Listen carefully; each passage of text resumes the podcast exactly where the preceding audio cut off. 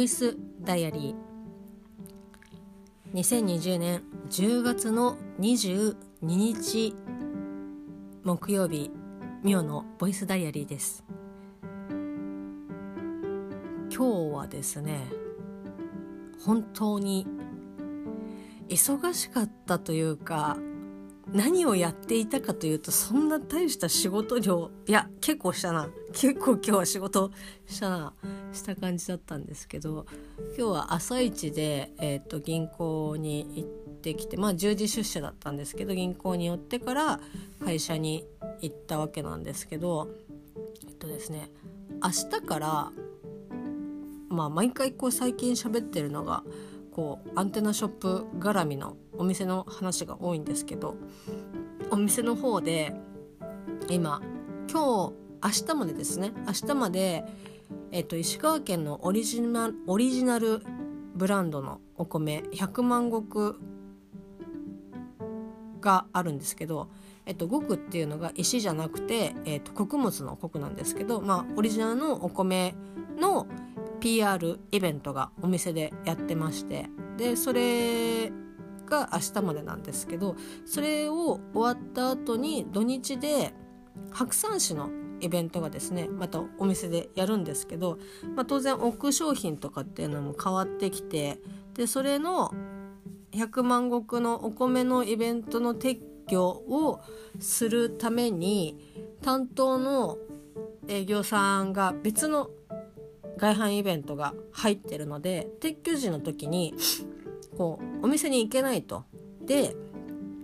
その撤去に参加する予定の一人が、まあ、デザイナーの新卒の子なんですけどさすがに新卒の子っていうかそのその子一人だけ行かせるのはちょっと心配だっていうことでで他の人は出張とかでいなかったんですよねいないのでじゃあちょっとみおさんお願いできませんかねっていうふうに言われたのであ全然撤去だけだったらいいよっていうふうにその段ボールに詰めてとかそのげお店の現状復帰すればいいんでしょって言ったら「あそうです」って言ったから「ああ全然いいよ」って言ってで行くことになったんですけどその今 PR イベントその100万石のイベントで陳列している、まあ、商品とかあの展示品をですねまとめて一箇所、まあ、本社なり東京にとかお店とかに置くのではなく一部をですね大阪の方に発送しないといけない。大阪で、まあ、展示会がインテックスであるんですけど、まあ、それで石川県のお客さんが出店するみたいなんですけどそこにその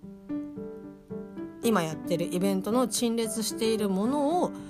大阪でも大阪の展示会でもそう陳列をして、まあ、PR をしたいみたいな。多分まあ石川県のが出店するのかな。もうがっつりその100万石の PR をしに大阪の展示会に行くわけなんですけど、まあ、多分なんか食品系とか飲食系の展示会だと思うんですけど、まあ、それにをするためにまあ、撤去もしつつ大阪に送らなきゃいけないものを選別して梱包して発送しなきゃいけないっていう作業が、えー、加わりましてで当然ですねその大阪の展示会で何を飾るかとか何を送ればいいかっていうのは私はもう全然知らないのでその関わって 関わってないというか営業じゃないので全然知らないのでいやちょっとそこの選別はあのあらかじめ言ってもらわないとちょっと分かんないかなって言ってその担当の営業の人と話をして「あ確かにそうですよね」って言ってで本社から、まあ、その大阪の展示会の担当の人が、まあ、本社の人なんですけどそれがその人が東京のそのお店に来ててじゃあ、えっと、今日までいるからちょっとお店まあ人がね少ない時間にどれを送ったらいいかとかっていうのを、まあ、話するからちょっとじゃあお店の方に来てもらえるかなって言って。でもともと私の直属の上司でもあったので、まあ、久しぶりでしたし「ああ分かりました」って言って行ってもう朝東京あ事務所に入ってからすぐまたお店に有楽町のお店に行ってでその人と「もうああじゃないこうじゃない」みたいな「えこれは大阪に送っていいんですか?」みたいな「いやこれはそれはあのお店に置いてって」みたいな。結構ですねいろんな商品があったりとか展示品とかがあったりとかするのでもう本当にあのちょっと見分けがつかない。でしかもそのイベントがまだ終わってない明日までなんでお客さんがいる中でこう邪魔にならない程度にこう説明をしてもらってとかっていうので結構頭使うっていうかその明日私がやらなきゃいけないのでちょっと漏れがあると怖いからもうすごいちょっとしつこいぐらいにですねすすいませんちょっともう一回だけもう一回だけ説明してもらっていいですか？みたいな感じで説明をしてもらってでやっぱねその営業さんもどの営業さんとかもそれは共通して言えることなんですけどやっぱりそう、まあ、もともと自分がやる仕事だったし、まあ、それを、まあ、営業に引き継いで他の営業さんがやってくれるとかではなく完全に畑違いの経理の私が入るのでまあもう本当に分かる一発で分からないっていうことはもう分かって説明をしてくれるので「あ全然いいよ」って言ってこうもう一回説明をしてくれてみたいな感じで。もうね34回聞きましたね。だんだんこう話聞いてると「あれ？ごめんさっきのなんだっけ?」みたいな感じで。でメモをねともう当然取るんですけどそのメモ帳にですね取ってるともう追いつかないしメモを見返してもちょっと分かりづらいなと思ってこう商品がいっぱいある中のこれみたいな感じの説明のされ方をさるされるのでそれをなんかどこどこのに置いてある何の隣のとかっていう風に書いている暇もないし書いても後で見返しても絶対わかんないんで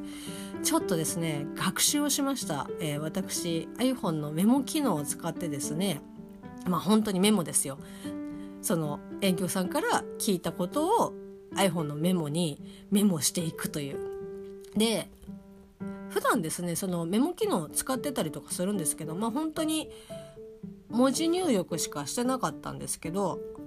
結構ねそのちょっとセルみたいなエクセルみたいな感じの表記の仕方もできるし何だったらその写真とかも貼り付けられるのでこうわーって言ってる中その対象の商品だけを写真撮ってでその写真をメモに貼り付けて、まあ、その前後に言ってたこと、まあ、紙にメモするであろう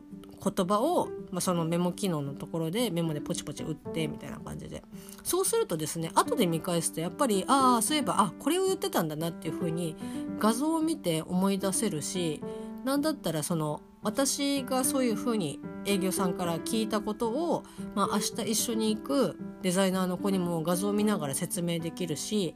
で iPhone だと AirDrop でそのメモとかも共有できるのでなんかほんとねあまあちょっとバタバタしてると慣れてないとなかなか難しかったりとかするんですけどあ本当にメモ機能ってこういう風に使うとマジで便利だなと本当に思いました。あの共有ができるっていうのが結構良かったですね。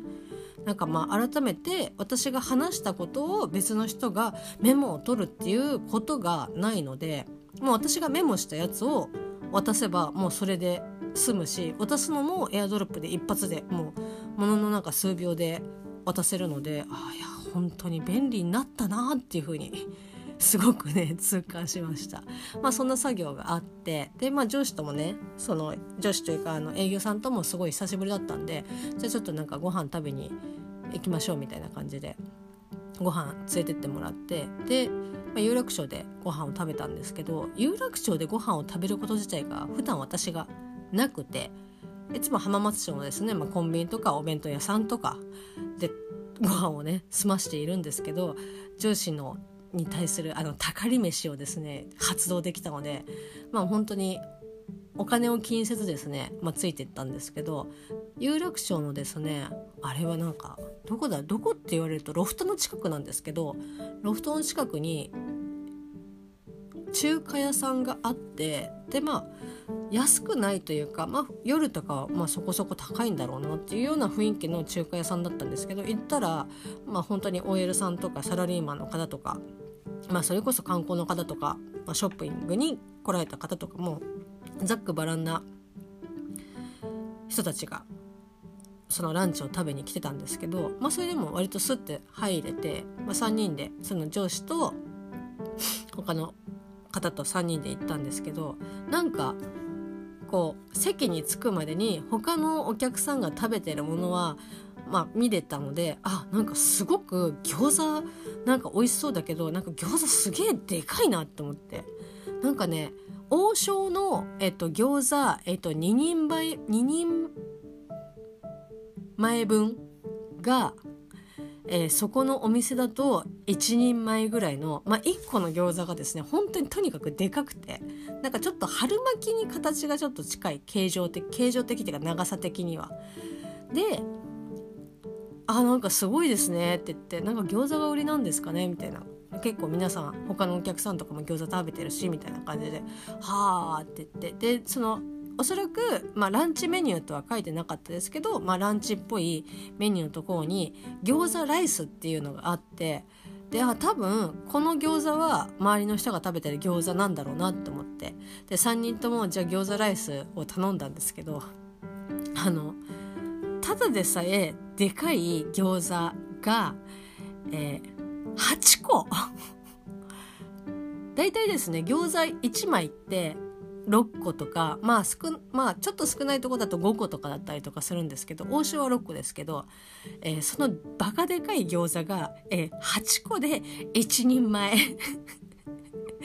えって思ってで、まあ、お腹空いてるから、まあ、なんとか勢いつければ食べれるかなって思って食べてたんですけどでもねほんと美味しかったです。あのお醤油とねお酢でいつも私は餃子を食べてたりとかするんですけど上司の方がもうあの全然何もつけなくても本当美味しいよって言ってで食べたらもうだからそのまま何もつけずに食べたらですね本当に美味しくてあ全然なんかいいじゃんとかって思ったんですけどさすがにですね8個あるとやっぱねどんなに美味しいものでも飽きが来るんですよね。で結構ねその上司もそうですし一緒に行った方もご飯食べるの好きでいろんなこと知ってたりとかして教えてくれたんですけどまあその醤油とお酢とかでも全然いいしお酢とその胡椒とからしでもいいしみたいな。なんか餃子にあからしって合うんだと思って。でまあちょっとですね私はその時はできなかったんですけどもう器がなかったので。ただお酢と食べると本当に美味しいなって感じでお酢のみとかお酢と胡椒のみで食べるとなんかねちょうどさっぱりしてだんだんお腹がいっぱいになってきた頃にお酢で食べるとあなんとか食べれるみたいな感じで。ただですねやっぱ本当まあ、その代わりご飯の量はすごく少なかったんですけど少ないっていうか本当にごくごく一般的な家庭にあるご飯茶碗にご飯が入ってる感じだったので、まあ、そこは本当救いだったんですけどひたすら餃子を食べるみたいな感じで。でそのでかい餃子をですね食べて。で上司はまあお腹いっぱいになったけどなんとか食べきって8個。すげえなとか思いましたけど。で私はえっ、ー、とですね結局半分しか食べれなくてだからもう4つ残してしまってで一緒に行った方は3つ残してっていう感じで。でいやさすがいやこれはさ普通に食べれないよねって思って。で周りを見たらやっぱりねその餃子を単品で頼んでそれをシェアして他の一品料理とライスをつけるみたいな感じでちょっとねカスタマイズしてる感じがあったんですよ。だからあの餃子ライスとかじゃなくて定食とかじゃなくてもうあの単品で一品をね頼めばよかったんだなと思って。まあもう後の祭りですけど。いやどうしようかなって思って話をしてたらそのメニュー表のところになんかその箱餃子をなんかお土産でもう買えますよっていう風に書いてあったんでということはお持ち帰りができるのではと思ってで店員さんに聞いたら「ああ全然大丈夫ですよ」って言ってでも本当すぐに餃子をピックアップされタッパーに入れてもらって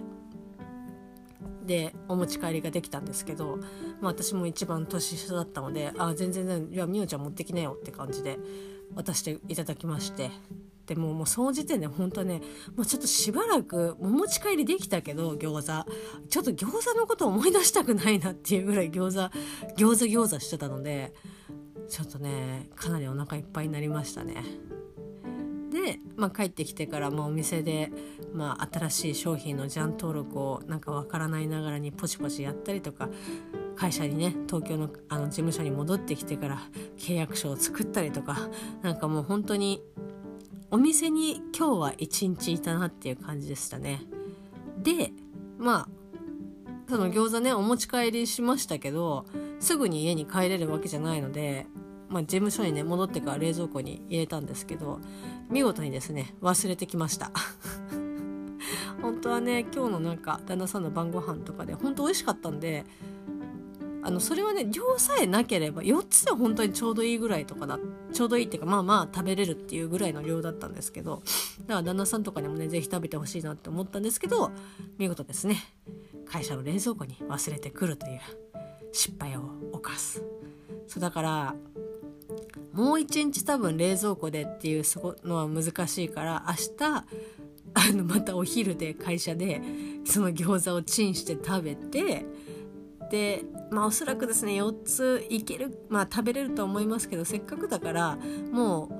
う2個ぐらい冷凍して家に持って帰ってこようかなみたいな。だってなんかさ焼き餃子のさ冷凍とかってあったりとかするしコンビニとかでももうなんかチンして食べれる餃子とかもあったりとかするんでまあなんかもうもう火も通ってるからまあ冷凍してまあ美味しくはないかもしれないけど、まあ、もう一回食べれるからちょっとそんな感じで明日お昼とね晩ご飯過ごしていこうかなっていうふうに思っております。今日はアンテナショップと餃子の記憶でいっぱいでした。